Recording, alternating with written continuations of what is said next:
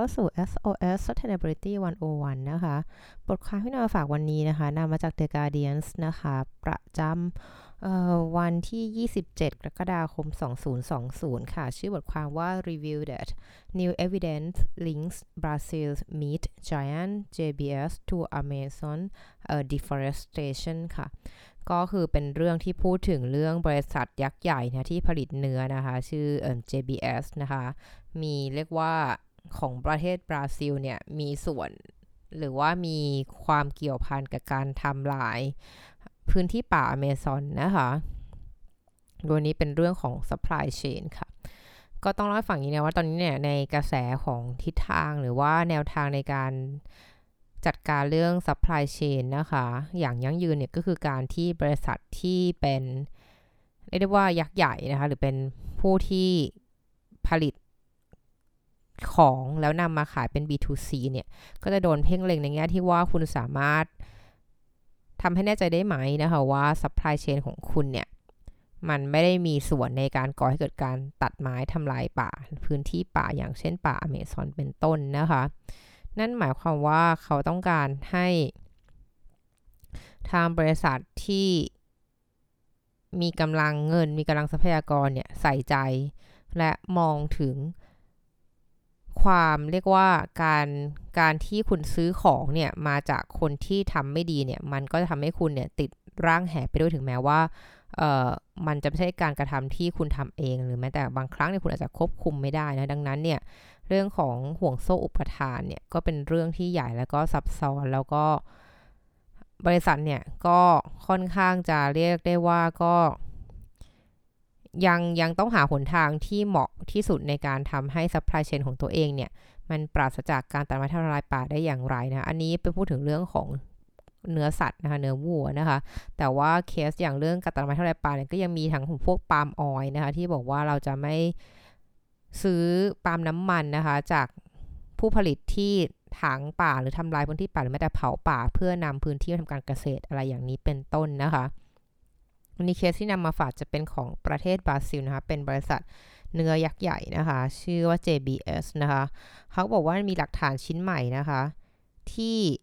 เชื่อมโยงนะคะ JBS นะคะ เรียกว่าถือว่าเป็นบริษัทเนื้อเนี่ย ที่ใหญ่ที่สุดของโลกเลยนะคะ ในการที่เขาเนี่ยได้เหมือนซื้อเนื้อนะคะ ซื้อซื้อปศุสัตว์เนี่ยจากฟาร์มนะคะ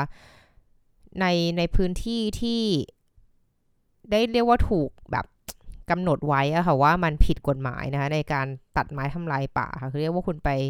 ซื้อของจากผู้กระทำผิดกฎหมายอย่างนั้นแล้วก็ทำเหมือนรับซื้อของโจรหรือรับซื้อของคนที่ทำไม่ถูกต้องอะนะคะซึ่งนี้เขาบอกว่านี่เป็นครั้งที่ 5 แล้วใน 1 ปีนะคะ ที่มันมีเหตุการณ์นี้เกิดขึ้นนะคะ ที่สามารถที่ที่ที่บริษัทเนี่ยก็สามารถเรียกว่าหาจุดเชื่อมโยงระหว่างบริษัทกับชาวนาชาวไร่ในแถบอเมซอนเนี่ย ซึ่ง ก็เรียกได้ว่าการทำปศุสัตว์หรือทำงานเสร็จในแถบพื้นที่ใกล้เคียงอเมซอนเนี่ยบางแห่งเนี่ยทำได้นะคะ แต่ว่าอันเนี้ยเขาบอกว่าคนกลุ่มที่คุณไปซื้อของมาเนี่ยมันเป็นกลุ่มที่ตัดไม้ทำลายป่าอย่างผิดกฎหมายในแถบพื้นที่ป่าอเมซอนนะคะ คือเขาก็บอกว่าทางบริษัท JBS เนี่ยก็เรียกว่ากล่าวอ้างถึงอย่างเรียกว่าอย่างบ่อยครั้งนะที่ว่าความท้าทายที่ใหญ่ที่สุดนะคะของเขาก็คือการ ทำให้ซัพพลายเชนของเขาเนี่ยมันปราศจากการที่มีการตัดไม้ทำลายป่าอยู่ในนั้นนะคะ โดยเฉพาะกับกลุ่ม supply supplier ที่เป็นกลุ่มแบบทางอ้อมไม่ที่ไม่เป็นโดยตรงนะคะ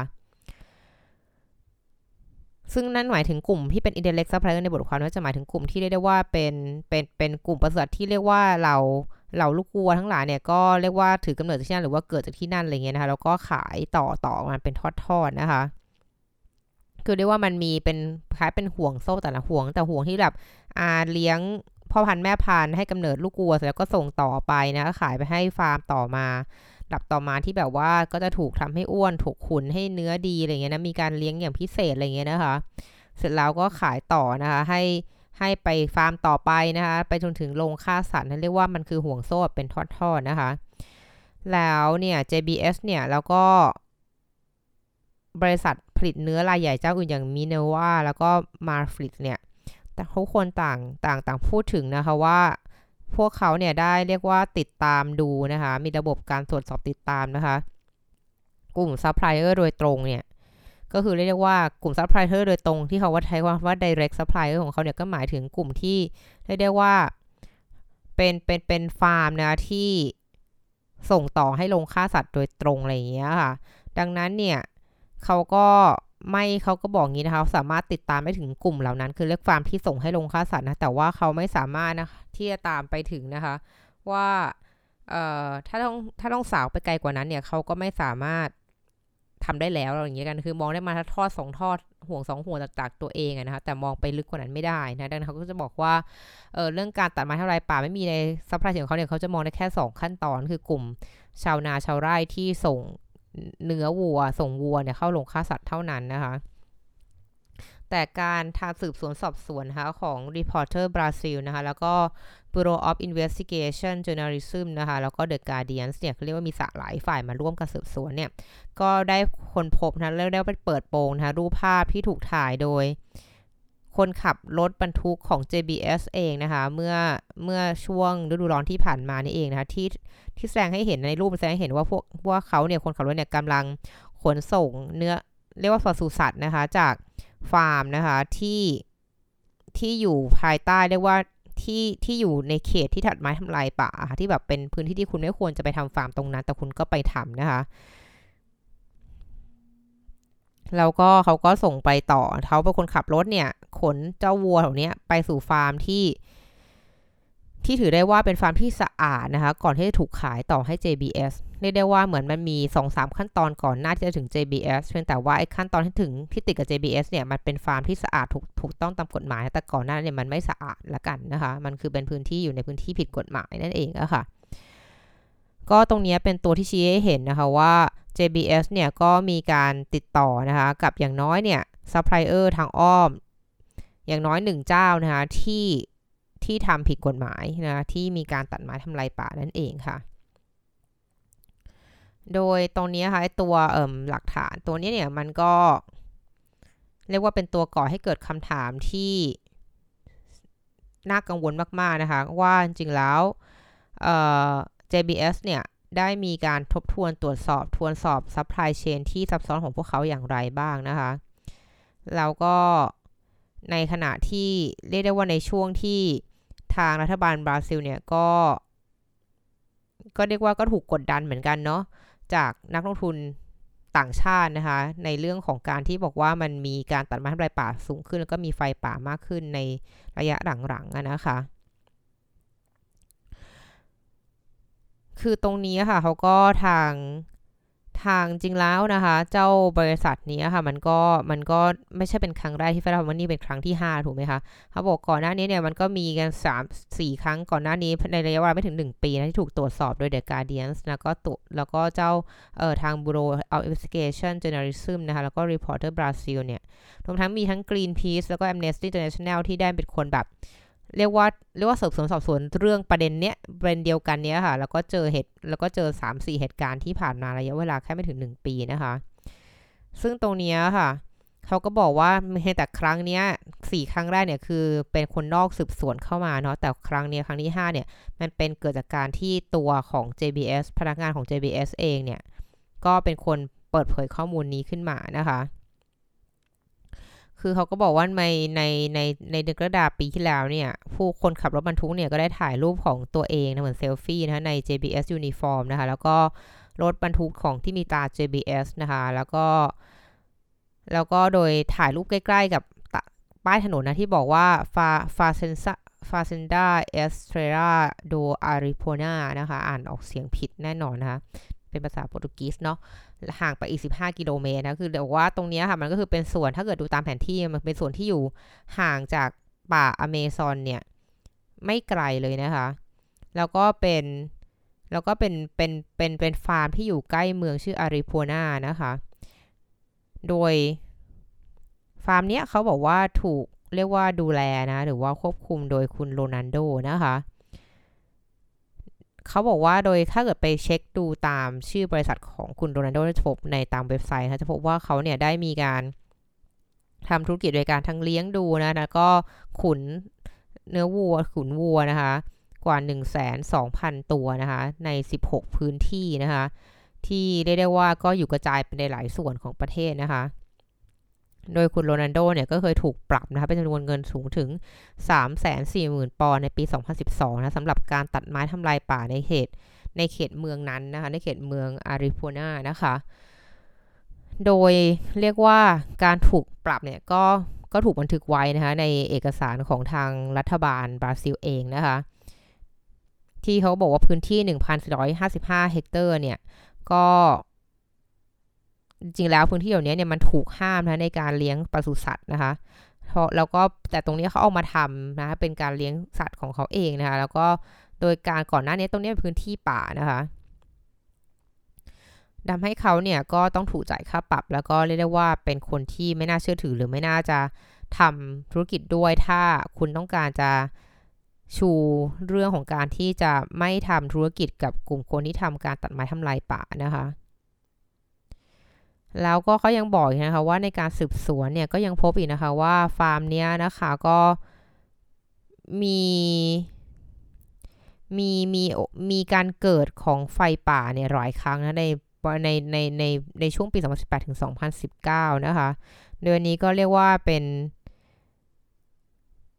เป็นตัวเลขนะคะ เป็นเขาที่เขาก็เก็บออกมาได้นะคะ จากการทำให้ดูจากแผนที่นะคะ แล้วก็จะเห็นเรื่องขอบเขตของฟาร์มของเขาแล้วเห็นว่าพื้นที่นี้ก็มีโอกาสเกิดไฟป่านะคะ หรือว่าเกิดน้อยเกิดไฟขึ้นมานะคะ ในช่วงในช่วง 2018ถึง2019 ในหลายหลักหลายครั้งเลยทีเดียวนะคะเพียงแต่ว่าพอทางนักข่าวไปสอบถามโรนันโดคุณโรนันโดเขาก็ไม่ไม่คอมเมนต์ไม่มีความเห็นตรงนี้นะคะ เขาเล่าเขาบทความเล่ากลับมาถึงคนขับรถบรรทุกคนนี้นะคะที่บอกว่าเขาโพสต์เฟซบุ๊กของเขานะคะ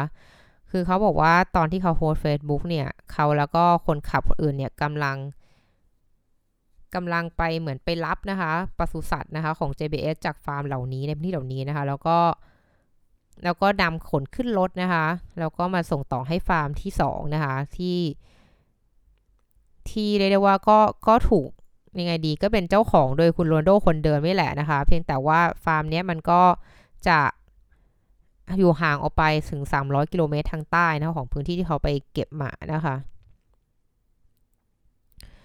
ทีนี้ค่ะต่อมานะคะ เขาก็พูดต่อนะคะว่านอกจากนี้แล้วเนี่ย มันก็ยังมีคำถามเยอะแยะมากมายนะคะว่าทำไมว่าว่าทำไมมันถึงเกิดขึ้นได้หรือว่ามีการจัดการเรื่องนี้อย่างไรนะคะ โดยนอกจากนี้ค่ะการเคลื่อนย้ายปศุสัตว์เนี่ยจากการบันทึกไว้นะเห็นได้ว่าตั้งแต่เดือนมิถุนายน 2018 ถึงเดือนสิงหาคม 2019 เนี่ยมีอย่างน้อยนะสัตว์อย่างน้อย 7,000 ตัวนะที่ถูกย้ายนะคะ จากฟาร์มตรงนี้ค่ะในที่ริมที่อยู่ในเขตของผิดกฎหมายเนี่ยค่ะของป่าเมซอนเนี่ยลงไปอยู่ทางใต้ 300 กิโลเมตรเนี่ยแหละค่ะ โดยเขาก็บอกว่ามันมีการเคลื่อนย้ายสัตว์อย่างเงี้ยนะเพื่อทำให้เหมือนคล้ายๆกับ